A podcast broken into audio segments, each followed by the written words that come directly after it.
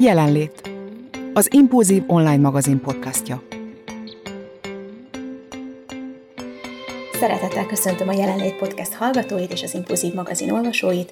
A vendégem Vágyi Petra, szakpszichológus és sématerapeuta, aki a Sémáink Fogságában című könyv szerzője, és a témánk természetesen mi más lehet, mint a sématerápia, ami nagyon érdekes és érdemes azon elgondolkozni szerintem már itt az elején, hogy milyen sokszor megtörténhet velünk az, hogy újra és újra ugyanazokba a helyzetekbe lépünk, és ugyanúgy reagálunk, és nem tudjuk, hogy miért történik mindig velünk ugyanaz, és vajon ebből hogyan léphetünk ki, ebből a folyóból, hogyha mondhatom így, és valami új utakat hogyan találhatunk, hát erre fogjuk megtalálni a választ Vágyi Petrával. Köszönöm, hogy itt vagy van velünk. Köszönöm szépen a meghívást, és én is szeretettel köszöntök mindenkit. És mielőtt belevágunk, csak egy gondolatot még szeretnék megosztani veletek, hogy a podcastünk működését most is a Podcast Pioneers, a Vodafone sokszínű tartalmakat népszerűsítő programja támogatta. Hát akkor én egy személyes élménnyel szeretném kezdeni, mármint a te élményedre vagyok kíváncsi, hogy téged mikor fogod meg a sématerápia, és mi az, ami miatt azt érzed, hogy ez az a módszer az, amivel szeretsz dolgozni a klienseiddel. Uh-huh. Én sokféle módszerben képződtem, és mégis azt tapasztaltam 10 év gyakorlattal a hátam mögött, hogy vannak bizonyos paciensek, akiknél mintha ilyen időkapszulába ragadtunk volna, és újra ugyanazokat a köröket,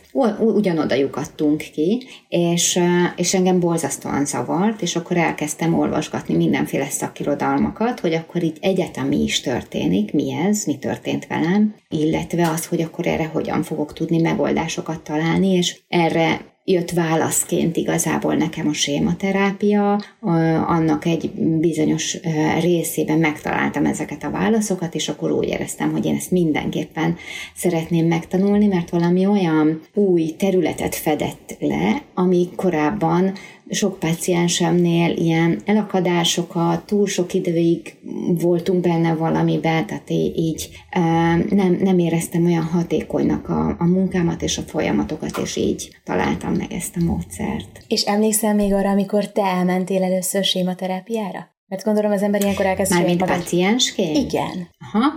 Igen, ez igazából, amikor én magát a módszert megtanultam, és elmentem az első pár ilyen blokkokban, modulokban zajlik az oktatás, akkor az azért nagyon bemozgatja az embert. És hogy úgy felerősödött bennem néhány érzelem, néhány szituációra nagyon szenzitív lettem, és akkor én szupervíziót kértem. Nálunk ezt így hívják, mert ott lehet mindig ránézni a saját részre. Ez azt jelenti, hogy ilyenkor egy nálunknál sokkal tapasztaltabb terapeuta segít engem, én hozom a problémámat, vagy az esetemet, aminél jönnek ezek az érzéseim, és akkor együtt ránézzünk erre, már a sématerápiás módszerrel, és az nekem nagyon-nagyon hitelesítette is rögtön a tanultakat. Ugye a téma elején azért érdemes tisztázni, hogy mi a séma, hogy egyre gondoljunk. Ezt meg tudod nekünk fogalmazni pár ütős mondatban, hogy mi is valójában a séma?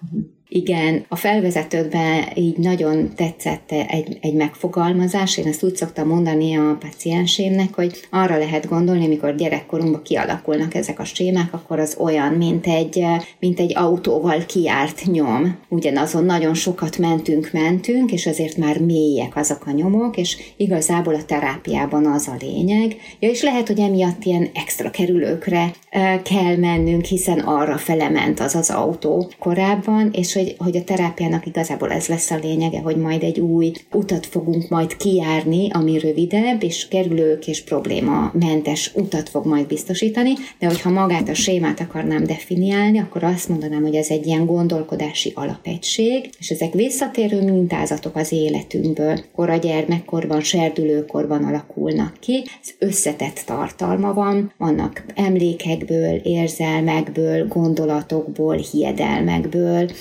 levő tartalmai, amik olyan alapigasságoknak tűnnek, ami a nagyon mélyről jövő, meg se kérdőjelezzük őket, és ez alapvetően meg fogja határozni azt, hogy hogyan értelmezzük azokat a történéseket az itt és mostba, amikbe belekerülünk. Mindig társas helyzetekbe, tehát személyközi helyzetek, vagy valamilyen helyzetek mozgatják be, és hogy bár formálódnak az életünk során, de hogy azért ezek alapvetően önfenntartóak, tehát olyan lesz, mint egy szemüveg, egy olyan speciális szemüveg, ami hogyha ránk kerül, akkor az kiszűri azokat az információkat, ami még igazabbá teszi majd, és csak ezeket vesszük majd észre, és ami ennek ellentmondó, azok fölött elsiklunk, és észre sem vesszük. Tehát valahogyan így tudnám összefoglalni. Ez így teljes mértékben érthető volt, de talán még akkor lesz még világosabb, hogyha mondasz nekünk egy konkrét példát. Egy sémára, akár egy történet is lehet, amit, hogyha egy picit megnézzük, hogy mi is van a háttérben, akkor úgy mindenki számára nyilvánvalóvá válik, hogy jó, tényleg egyébként az én életemben is van ilyen, mert majd beszélünk erről, de talán mindenkinek vannak sémái.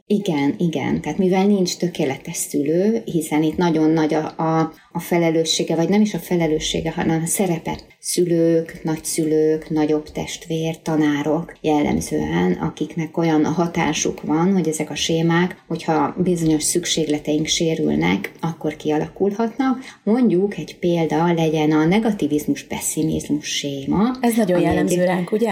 De igen, ez nagyon sok ember. Azért gondoltam, hogy hozom ezt a példát, mert hogy ott mindig azt nézzük, hogy mi az, ami ilyen rosszul sülhet el, vagy hogy mi a hátoldala az egésznek. Tehát mindig ez a legrosszabb dolgokra készülünk rá, és csak erre koncentrálunk, hogy ezt valahogyan így, hogy fogjuk túlélni, hogy fogjuk majd kivédeni tudni. Ugye ez akkor keletkezik ez a séma, ha mondjuk gyermekkorunkban a szüleink ilyen aggodalmaskodók voltak, hogy jaj, vigyázz, leesel, jaj, hogyha el fog törni, sok nevetésnek sírás lesz a vége, tehát hogyha eleve a szülőnek is van akár egy ilyen sémája, ugye, vagy pedig szorongó a szülő, akkor ugye ezt az aggodalmát ő így kihangosítja, és akkor ez az aggodalmaskodás lesz majd az, ami bekerül a gyermeki gondolkodásba, mint hogyha ez lenne így gyakorlatilag a normális, és akkor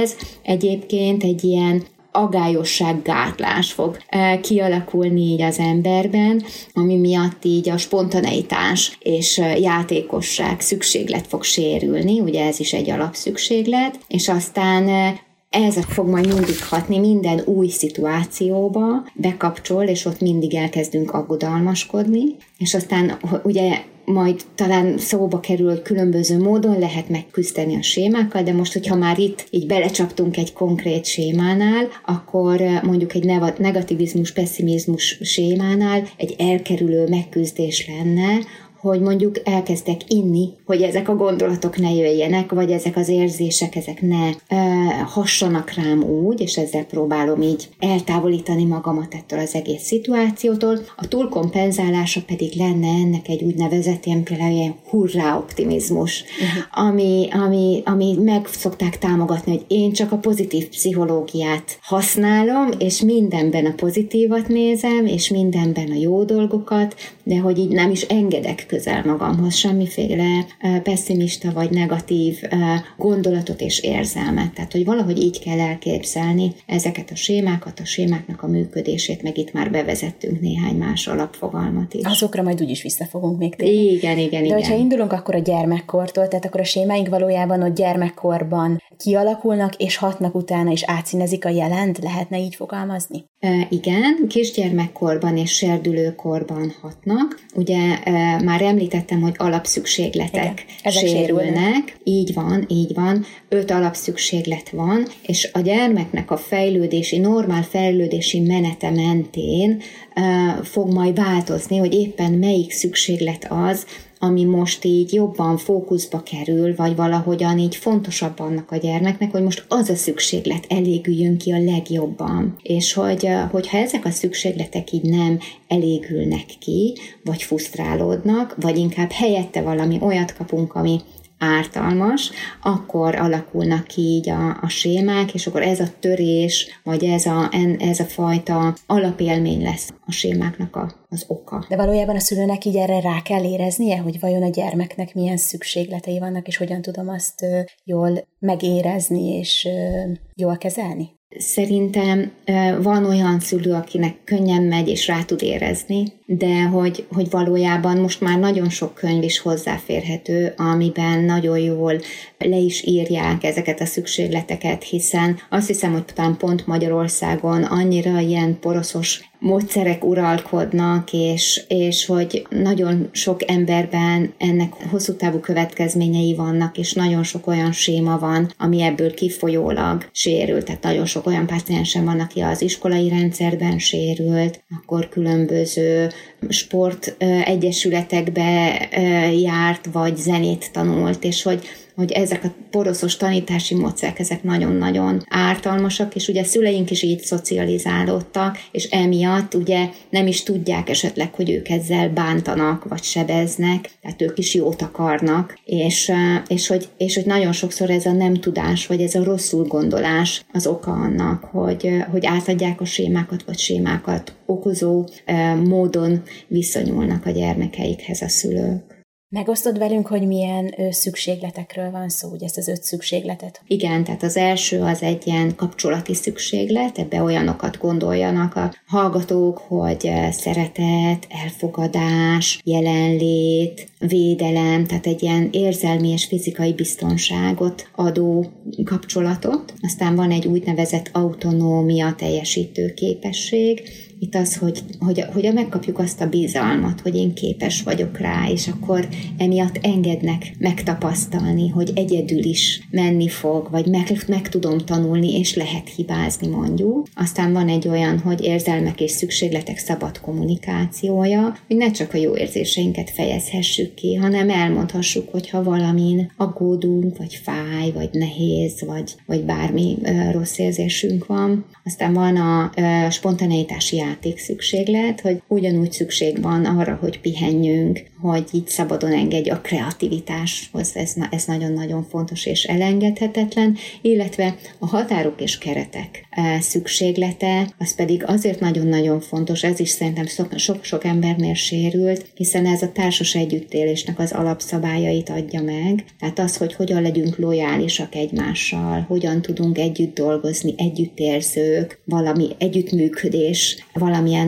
munka kapcsán, vagy egy párkapcsolatban, és hogyan tudunk így tekintettel lenni egymásra, tehát hogy ehhez szükséges ezeket a kimondott és kimondatlan szabályokat és kereteket ismernünk.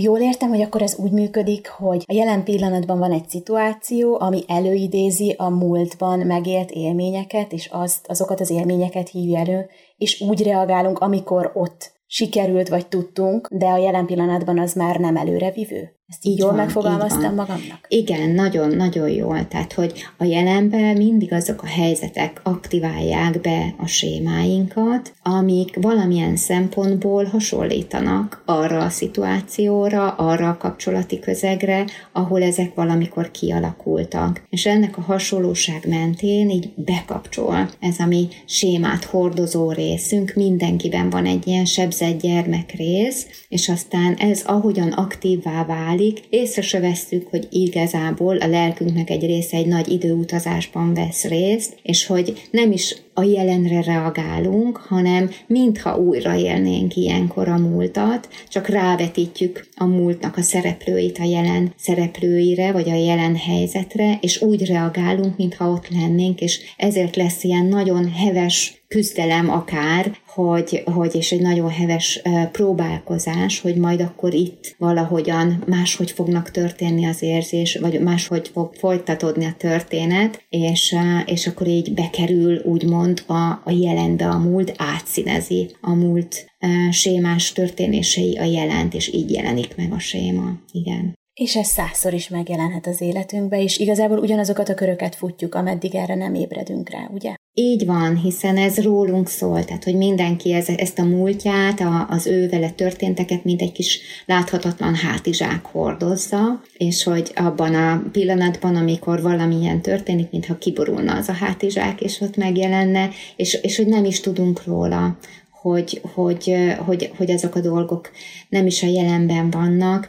Igazából néhány dolog utal arra, hogy esetleg most így nem ez valami történt velem, hiszen mindenkinek megvan az az érzés, hogy mikor vagyok én azonos, ez vagyok igazából én, és amikor ettől eltérő módon reagálunk érzelmileg túl hevesen, vagy éppen túl hidegen, mert nem tudok reagálni akár, az is egy ilyen jele ennek, vagy amikor így ezt érzem, hogy így nagyon letértem erről a pályáról, aki én szoktam lenni, akkor ott valószínűleg lehet keresgélni, hogy ott beaktiválódott valami a múltból, és akkor ott meg lehet nézni, hogy mi történt. Talán addig azért mindenki eljutott már az életében, hogy azt a piros gombot tudja, hogy most benyomódott. Gondolom, ez eddig eljutunk, aztán utána, hogy mi történik, az már egy más kérdés. Igen, sokak már így, akár a könyv kapcsán is ezt a piros gombos szófordulatot ezt tudják használni, és akkor nagyon, nagyon sokaknak ezt így pontosítani kell, mert minél pontosabban tudom látni, hogy mi aktiválta bennembe azt a piros gombot, hogy lehet, hogy egy nézés, lehet, hogy egy szó, lehet, hogy egy hangulata annak a beszélgetésnek, vagy a másik reakciómódja, és ezt onnan fogom tudni, hogy hogyha sokszor történt meg, akkor ennek mint hogyha sok történésnek az eszenciáját próbálnánk ilyenkor megragadni, és akkor így fogom tudni majd a saját szenzitivitásomat, és akkor ezt ugye először mindig egy szükségleti sebződéshez kötjük, hogy vajon ez akkor melyik szükséglet, és meg annak a különböző filmaterápiás technikák, amikkel vissza tudunk akár konkrét eseményekhez menni, ahol ezek a sémák kialakultak. Jól érzem azt, hogy például a könyv is egy nagyon, nagyon jó utat mutat, egyértelművé válik, hogy hogyan is működik ez, megmutatja az utat, de ha már el akarunk rajta indulni, akkor már érdemes szakemberhez fordulni? Szerintem igen, mert mindannyiunknak van vakfoltja, és hogy a terapeuta nélkül, aki ebben objektíven és nincs érzelmileg bevonódva, vagy tévutakra mehetünk, vagy rosszul értelmezem, miközben azt gondolom, hogy én már tudom, hogy ez a séma, és ez történt, és vagy akár lehet, hogy rossz felé kutakodunk, mert azért elég bonyolult ez az elmélet, tehát hogy sokan vissza is jelezték, hogy egy kicsit van, amikor tankönyvszerű, ez az előnye is, és a hátránya is ennek a könyv, mert hogy itt vannak sémák, vannak sémamódok, vannak copingok, tehát az a megküzdésmódok, alapszükségletek, és jelen is van, és múlt is van, és hogy az, ahogyha ez dinamikusan működni kezd, akkor ráadásul még egyikből átkapcsolhat a másikba is, tehát hogy ez annyira bonyolult, hogy szerintem érdemes azért egy szakember segítségét kérni, hogy akkor ebbe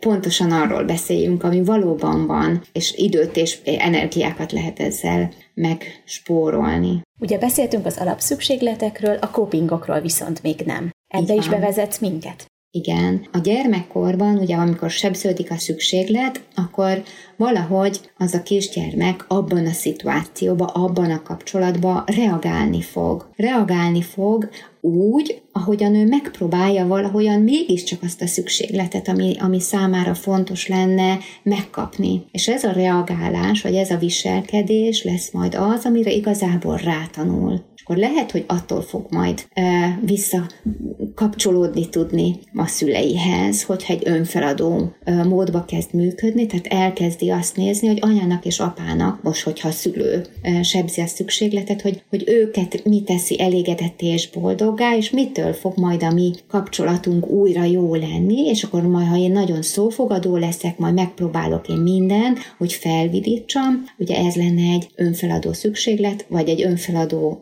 megküzdésmód, hogy akkor a másiknak a szükségleteit helyezem előtérbe. Aztán van egy túlkompenzáló, az azt jelenti, hogy ami érzések keretkeznek a szituációban, amikor sebződik a szükségletem, és jön a séma, na azt én nem akarom érezni. És a túlkompenzáló, az a séma, én nem is akarok ezzel így kapcsolódni, hogy ez nem is igaz rám. És a túlkompenzáló megküzdésmódban mindig úgy reagál az egyén, hogy se ő maga nem fogja, fel se merül benne, hogy neki olyan sémája van, se a környezetében nem is gondolják, hogy neki abba problémái lehetnek. Tehát itt például mindig Trumpot szoktam hozni, hogy neki valószínűleg egy csökkent értékűség, szégyen sémája van, és mivel ő így túl kompenzál, és ezért egy ilyen nagyon grandiózus, önfelnagyító módon viselkedik, ezért így nem is látszik az, hogy neki esetleg az önértékelésében, vagy azzal kapcsolatban neki valami szorongása, rossz érzése lehet. És akkor a harmadik megküzdési mód az pedig egy elkerülő coping, vagy egy elkerülő megküzdés, ott pedig az a lényege, hogy kijövök a kapcsolatból, és lehet, hogy tárgyakkal kapcsolódunk, tevékenységekkel kapcsolódok, de valahogy itt ebben a kapcsolatvesztés lesz majd a lényeg. Tehát eltávolodom a kapcsolatból, akár a saját érzéseimtől, akár a másik embertől, és akkor ez az eltávolodás, az elkerülő coping mód. A szülőket már többször említettük, és gondolom, aki szülőként hallgatja az adást, azért felmerül benne, hogy vajon hogyan csinálhatja elég jól, vagy tehát, hogy van-e erre bármilyen jó tanácsod, hogy szülőként mit tehetnek, hogy minél kevesebb séma alakuljon ki a gyermekbe, vagy ez nem annyira egyszerű? Gondolom nem. Igen, ez egyáltalán nem egyszerű. Én is szülőként megtapasztalom, hogy 10 év önismerettel a hátam mögött is még nyomogat a kisfiam gombokat bennem, de hogy én azt tudom mondani a szülőknek, hogy egyrészt most már annyira sok könyv elérhető, tehát edukálják magukat, olvassanak, mert tényleg nem ebben nőttünk fel, és hogy közben meg ez tanulható dolog, ez az egyik, ami szerintem nagyon fontos. Ha tisztában vannak ezzel az 5 alapszükséglettel, illetve azzal az időszakokkal, ezek ilyen szenzitív periódusok, amikor bizonyos szükségletek nagyon előtérbe kerülnek, akkor ott talán jobban tudnak erre így figyelni és ráhangolódni. Tehát ez is talán egy ötlet, illetve a harmadik az lenne, hogy ha azt tapasztalják, hogy valamivel nagyon nehéz együtt érezni a saját gyermekükben, valamire nagyon reaktívak, valamitől nagyon ilyen kizökkennek önmagukból, akkor menjenek el akár nevelési tanácsadóba, terápiába, mert ott valószínű, hogy nekik is van egy érintettségük. Tehát csak akkor van valamilyen törés a szülő-gyerek kapcsolatban, akkor nem sikerül olyan szülőnek lenni, elég jó szülőnek, hogyha annak mindig megvan az oka, és akkor abban nagyon sokszor a szülőben van az oka, az ő sebzettsége ennek az oka. Neki is el kell kezdeni dolgozni a saját magán ahhoz, hogy a gyermekével jól tudjon kapcsolódni, gondolom. Így van, így van. Egy videóban említetted, hogy érdemes a mindennapi kommunikációba, szülő-gyermek kommunikációba bevinni bizonyos mondatokat, amik gondolom építő jelleggel hatnak a kapcsolatra, viszont ezt nem osztottad meg, hogy milyen mondatokról van szó, legalábbis ebből a videóban nem derült ki. Mondd ezt pár példát, hogy milyen mondatokról van itt szó. Igazából nagyon fontos lenne az, hogy azokat az érzelmeket, meg a kapcsolati történéseket mindig mindent lekommunikáljunk. Tehát akár ilyenek, hogy itt vagyok veled, fontos vagy nekem, képes vagy rád, bízom benned, minden rendben lesz, nyugodtan lehet ezt érezni, mert minden gyerek ilyen szituációban így érzi magát. Tehát magát, azt az elfogadást, a bátorítást, azt, hogy hiszek benne, ezt próbáljuk meg ilyen fajta módokon így kapcsolódva lekommunikálni a gyerekek felé, hiszen egy idő után a szavak mentén tudunk a legjobban kapcsolódni egymással, amikor már megvan a beszédértés, és hogy a szavak a kapaszkodók egy gyereknek. Bár nagyon fontos ugye a nonverbális kommunikáció is, tehát hogy ezért fontos, hogy egy szülő hiteles legyen, és azt is elmondhassa, hogy én most mérges vagyok nagyon. Nem kell azt mondani, hogy nem, anya nem mérges, hanem lehet azt mondani, hogy csalódott vagyok, meg mérges vagyok, ezért vagyok mérges, vagy valami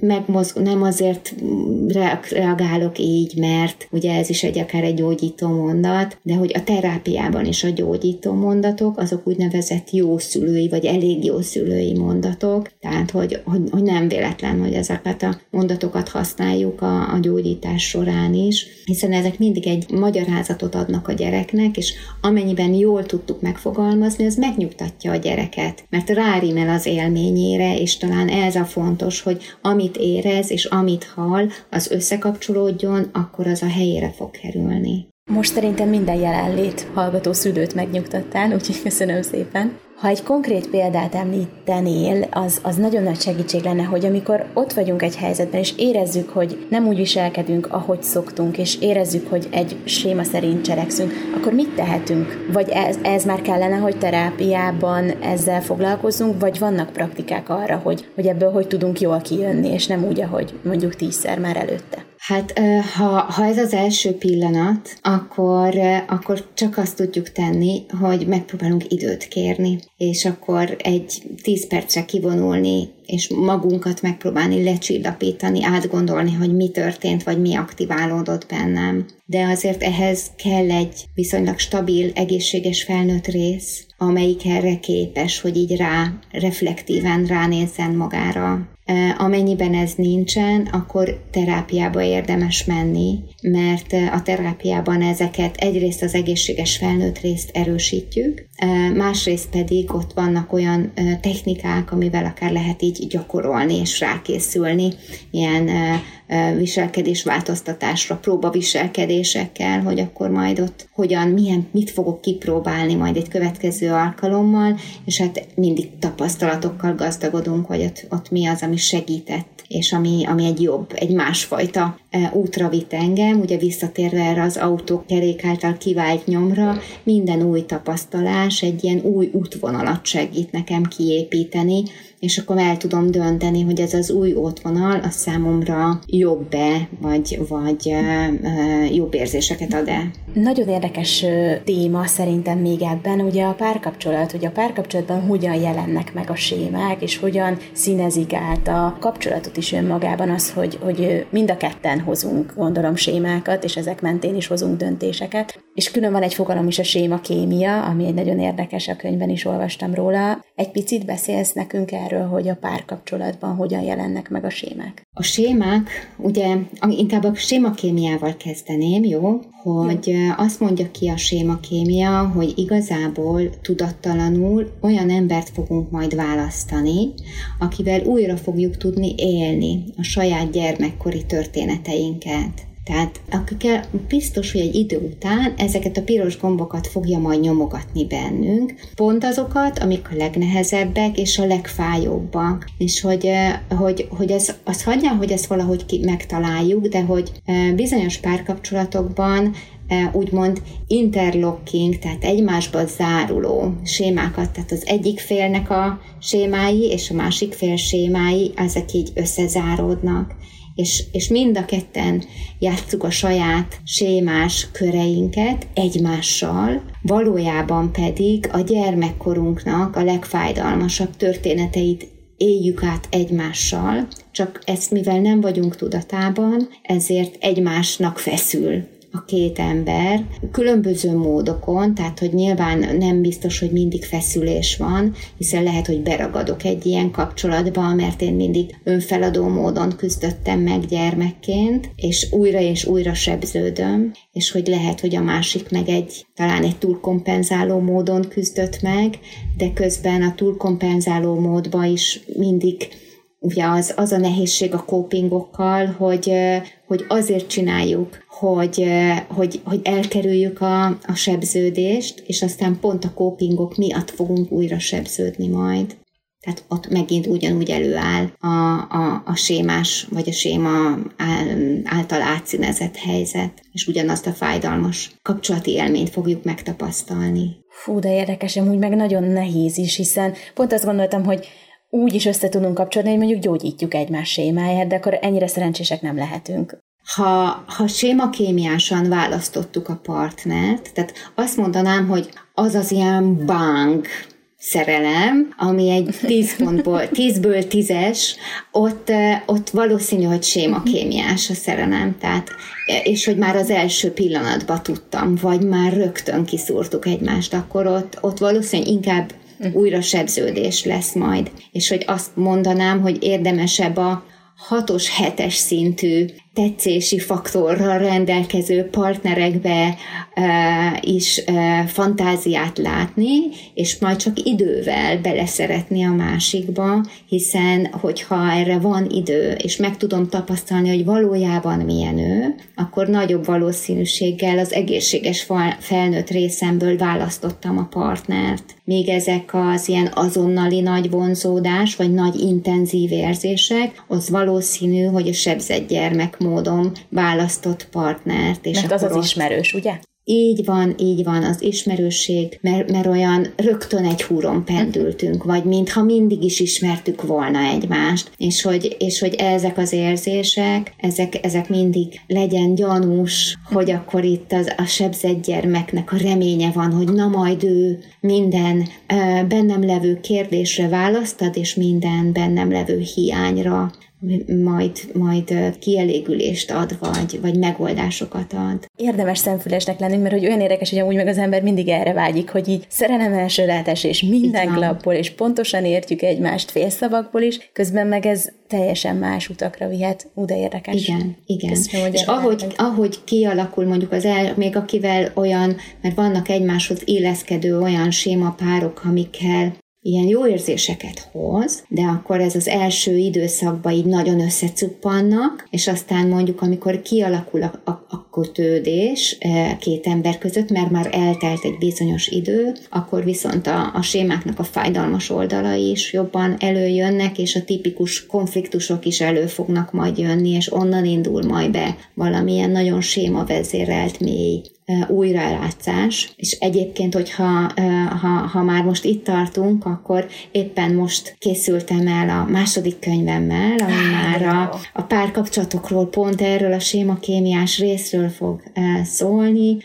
Sémáink párban lesz majd a címe, majdnem most már nyomdával egyeztetek, úgyhogy igen, ez egy izgalmas szakasz, úgyhogy remélem, hogy még a karácsonyi időszak előtt majd megjelenik. Ez biztos nagyon hasznos lesz mindenkinek, mert tényleg érdekes ezekről így tudatosabb lenni ebben is, mindenben tudatosabbnak kell lennünk. A jól érzem azt, hogyha nem foglalkozunk a sémáinkkal, akkor nem is élhetünk boldog életet? Vagy ezt leegyszerűsítettem picit? Igazából azért, mert ez a boldogság, ez mindig egy ilyen ugye Szandi Máté is mindig mondja, hogy mindenki áhítozik rá, igen, hogy akkor ez valamilyen gond nélküli, mindig vidám dolog, de hogy az élet savaborsa az érzelmekkel van teli, ilyenekkel is, és olyanokkal is, és hogyha mindig minden rendben lenne, akkor nem tudnánk fejlődni. Uh-huh. Tehát valamilyen szintű frusztrációra szükség van, illetve annyi minden történik, hogy azokra az adekvát, vagy a rendes, a normális érzelmi reakcióba benne vannak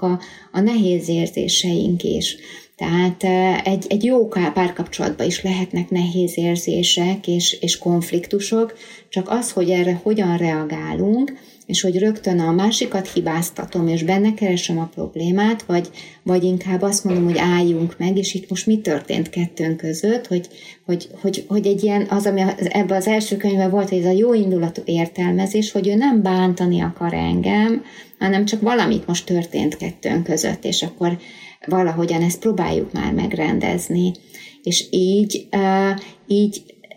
ez lehet, szerintem ez egy ilyen kiegyensúlyozottság talán, a boldogság, ahol így tudok bízni a partnerembe, hogy elmondhatom azt is, ami rossz nekem, vagy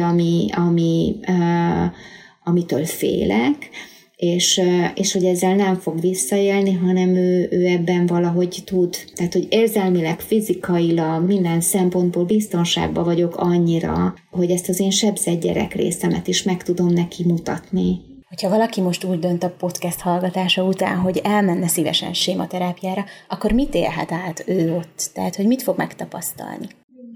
Hát a munkaszakaszban, tehát van az első részben, ott teszteket töltenek ki, elmesélik a gyermekkorukat, elmesélik az aktuális itt és mostban levő problémákat, és utána így próbáljuk konceptualizálni, hogy mit történt. Tehát ami ilyen fontos történés, szerintem az egyik ez a konceptualizálás, ami azt jelenti, hogy összekötjük, hogy a jelenben levő problémákat nevet adunk rá, hogy ez egy séma, itt bekapcsol ez és ez a része, és ennek az oka, hogy ez a gyermekkorában ez és ez a szükséglet sérült, és emiatt ön fokozottan szenzitív azokra a helyzetekre, ahol. És hogy így, és akkor ezekben a helyzetekben ön így és így szokott reagálni, hiszen gyermekkorában az segített önnek, de látja itt a jelenben, hogyha így reagál, akkor az rövid távon lehet, hogy valahogyan túl lesz a szituáción, de hosszú távon emiatt ismétlődik újra és újra ez a helyzet. Tehát ez a megértés, ez, hogy így egybe tudja látni a dolgokat, ez nagyon-nagyon sokaknak nagyon sokat segít. És aztán a másik pedig az, amikor különböző technikákkal, módosult tudatállapotos technikával, széktechnikával dolgozunk, és hogy egy ilyen újraírjuk az ő alap élményeit, kap egy jó szülői viszonyulást ahelyett, ami valójában volt, és ezek az élmények, ez a korrektív érzelmi élmény fog abban segíteni, hogy igazából majd ő is máshogy tudjon majd reagálni, hiszen ettől gyógyulnak ezek a gyermekkorban, múltban szerzett sebek. Ugye itt fontos mindig kiemelni, hogy hibáztatás nincsen. Tehát, hogy nem hibáztathatjuk a szülőt azért, mert úgy viszonyult hozzánk, ahogy. Így van, így van. Tehát ez semmiképpen nem hibáztatás, hiszen biztos, hogy megvan az oka annak, hogy az a szülő miért olyan, amilyen.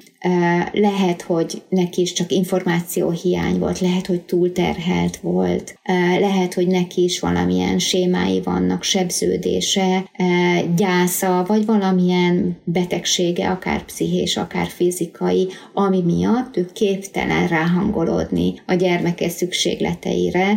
Nyilván itt ez egy magyarázat lesz, de ez azért nagyon fontos, mert a sémáinkban a gyermeknek a megélése tárolódik, és mivel a gyermekeknek a gondolkodása egocentrikus, ezért mindig az szüremlik le, és ez van a sémánkban, hogy miattam, ellenem, és hogy önmagára vonatkoztat, ugye, hogy én vagyok a hibás, én nem voltam elég jó, én nem vagyok szerethető, én nem vagyok fontos, és aztán a korrektív emocionális élménnyel ezek a gyermeki narratívák, vagy pedig sokszor a szülőtől kapott rossz mondatok íródnak felül, hiszen a szülők se gonoszságból mondják ezt, hanem nekik is vagy ez jön csípőből, mert ők is ezt kapták, vagy egyszerűen csak tévednek. De lehet nem is tudják, hogy ezzel micsoda sebet ejtenek a másik lelkén. Ez egész biztos, hogy sok szülő nem is gondolja, bagatelizálja, hogy ezt majd elfelejti, vagy nekem is ez sokat segített, mert látod, engem is megvert az apám, és ember lett belőlem, és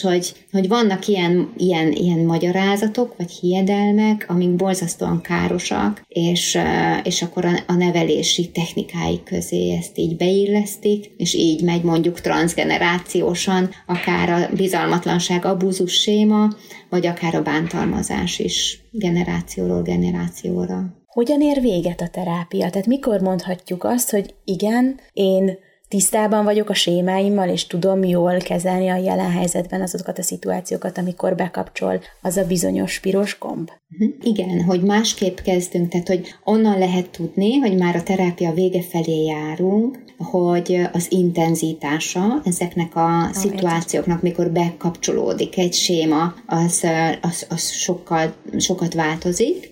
A gyakorisága, hogy mikor, hányszor kapcsolódik be, az is csökken, illetve egyre több dolog lesz a tarsolyunkban, hogy hogyan reagálunk, mit csináljunk ilyenkor, vagy hogyan kéne reagálnom a helyet, ahogy régen szoktam. És akkor ezek mind azt jelzik, hogy már az egészséges felnőtt sokkal dominánsabban van jelen, és már ő tudja magában menedzselni ezeket a helyzeteket, és akkor már lassan lezárul a terápia. Ugye az első lépés szerintem mindenképpen mindenkinek ajánlom a könyvet, mert tényleg egy teljes képet kapunk, és nagyon sok gyakorlat is van benne, gyakorlati feladat is van. Hogyan érdemes szerinted olvasni a könyvet? Hát szerintem nyitottsággal, és néha lassan. Ezt akartam, hogy néha érdemes letenni, ugye? Tehát, hogy...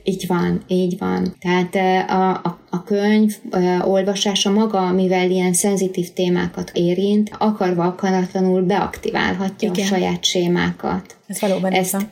Én íráskor is észleltem. Tehát akár azért volt szükség arra, hogy szakmai lektor is megnézze, hiszen én is belevittem a saját torzításaimat annak ellenére, hogy ezt tanultam. És ez maga a témából kifolyó következmény, és ezért érdemes akár így lassan emészgetve, magunkat is figyelve olvasni, hogy mire reagálok, és mi az, ami beaktiválódik. Elkezdek vitatkozni az olvasottakkal, vagy éppen bőszen észre se veszem, de bólogatok. Tehát, hogy ezek mind olyan tudattalan reakciók, amikkel valahogyan így elkezdek reagálni, és akkor érintődök sokkal jobban bizonyos témáknál. Úgyhogy, és hogy persze sokan próbálják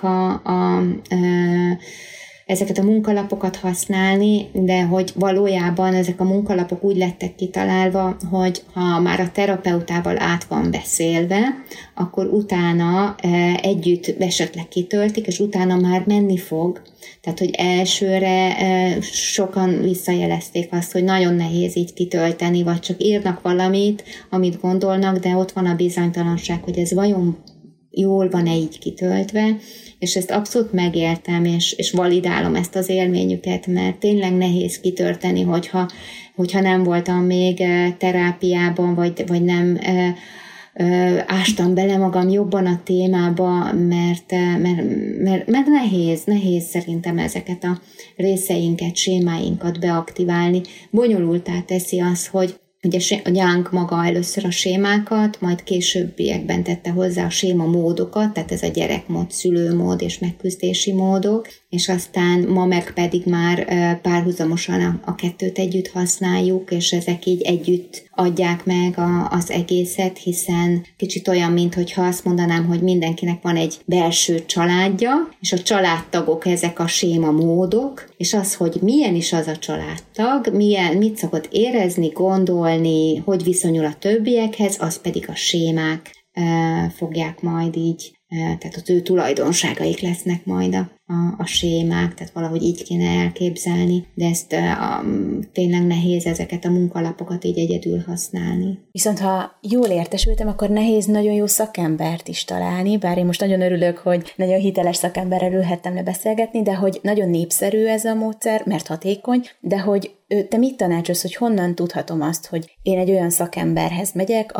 aki tényleg tud segíteni és jól tud segíteni? Hát valóban ez egy nehéz kérdés, de egyre több szakember képződik, tehát azért ebben nagyon-nagyon hétről hétre, hónapról hónapra képződnek ezek a szakemberek, és hosszan tart egy képzés, tehát évek, mire valaki végigmegy a képzési procedúrán, mire megkapja a kezébe azt, hogy ő sématerapeuta, és szerencsére akkor most már azt tudom mondani, hogy talán pont a héten jelent meg a Vikoténak a honlapján, nem csak a sématerapeuták, de azok is, akik már a képzésüknek az utolsó szakaszában, tehát úgynevezett szupervíziós szakaszban járnak, az azt jelenti, hogy akkor egy tapasztalt terapeutával megvitatják az eseteiket, és folyamatos segítséget kapnak ebben, tehát oda már biztonsággal lehet menni, és azért ez már jóval több szakember, és hogy talán reméljük, hogy ez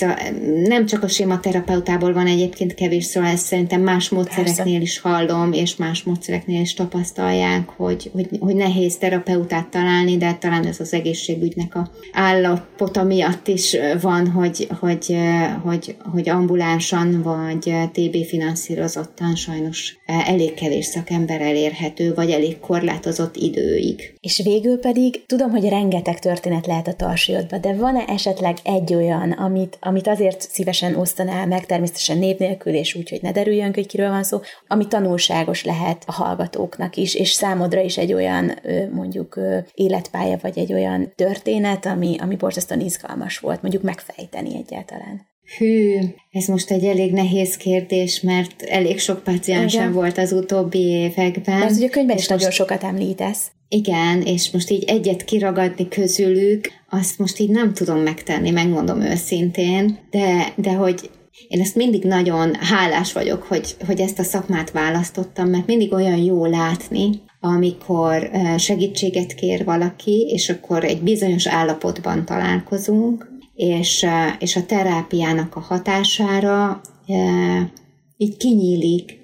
Tehát, hogy egyre jobban megtalálja önmagát, és elkezdi szeretni azt az embert, aki ő, akár a múltjával kapcsolatban is, hogy nem lenne ő az az ember, aki, hogyha nem történt volna vele az, ami, és hogyha így helyére kerülnek ezek a kis kirakós részletei, akkor egy ilyen megnyugvás jön a múlttal kapcsolatban, és hogy ezt annyira jó ilyen közelről látni és végigkísérni, hogy ezt nem tudom, hogy más foglalkozásoknak megvan ez a faktora, de én emiatt biztos, hogy nagyon szeretem azt, amit csinálok. Akkor inkább kérdezhettem volna úgy is, és akkor az lesz a kérdés, hogy mi az, ami neked ebben izgalmas, ami miatt szereted a sématerápiát alkalmazni, akkor talán így izgalmasabb a kérdés. Amit én nagyon szeretek, hogy én úgy érzem, hogy mindig tudok belőle még tanulni. Tehát mivel minden ember más, és más hatások érték, bár megvannak a sémák és a sémamódok, de hogy ez azt a kombinációt, ami nála történt, és ami nála működik, és ami az ő problémáit okozza, az egyrészt mindig egy ilyen kis közösen gondolkodás és közös nyomozás, ez mindig nagyon izgalmas, illetve az ebből való kifelejövésnek a módja is mindig tanul az ember ebből, és én ezt a részét nagyon szeretem. És akár a mai napig van olyan, ahol elgondolkodom, hogy itt most jól csináltam, át kell gondolni, átbeszéljük újra a pacienssel. Hogy talán ez a terápiás technika, ami olyan nagyon partnerként kezeli a pácienst, hogy ő a legkompetensebb abba, hogy mi történik benne, és hogy érez, és hogy így együtt, egymásra vagyunk utalva igazából, és ez a kapcsolat lesz így, ami majd gyógyító tud lenni. Talán ezek olyan élmények számomra, illetve maga az, hogy akik tanítják itt Magyarországon, vagy akiktől én tanultam, szeretném kiemelni dr. Vankó Tündét és Galgóci Katalint. Ők annyira hiteles szakemberek, és annyira odaadóan és szeretettel tanítják a következő generációkat, így kiraknak mindent, és mindent megmutatnak, és ez sajnos ez nem jellemző, vagy én nem találkoztam más módszerek tanulása során ilyen attitűdű tanítással és oktatással, ahol ennyire követnek, velem vannak, bátorítanak, segítenek, hanem ott a más képzéseknél így elmondják a dolgokat, de aztán elengedik jobban az ember kezét. Mindenki járja be maga azt az utat. Igen. Én is ezt tapasztaltam. Hát valaki nem szereti a tudást megosztani, de akkor te szerencsés voltál, hogy... Igen, szerintem ez egy nagy... És hogy Tünde is azt mondta, hogy őt is például ez érintette meg, hogy ahogyan Young tanította őt, vagy a sématerápiában nagy névnek számító külföldi terapeuták, szupervizorok, hogy ez egy teljesen más attitűd és kapcsolódási mód, és már ez maga minta is, hogy a pácienseinkkel is hogyan bánjunk. Hát nagyon szépen köszönöm, Petra, és azt is köszönöm, hogy megosztottad velünk ezt a sok tudást, és tanulhattunk tőled, és szerintem most mindenkinek adunk jó sok időt arra, hogy egy picit gondolkodjon, mert hogy van min. Nagyon szépen köszönöm, hogy velünk voltál a Jelenlét podcast adásban. Nagyon szívesen, és élveztem, köszönöm szépen. Én is nagyon szépen köszönöm. Sziasztok! Köszönjük, hogy jelen voltál. Keresd az Impulzív online magazin podcastját az ismert csatornákon, a Spotify-on, a SoundCloud-on és az Apple podcastok között, valamint az impulzívmagazin.hu weboldalon. Tarts velünk legközelebb!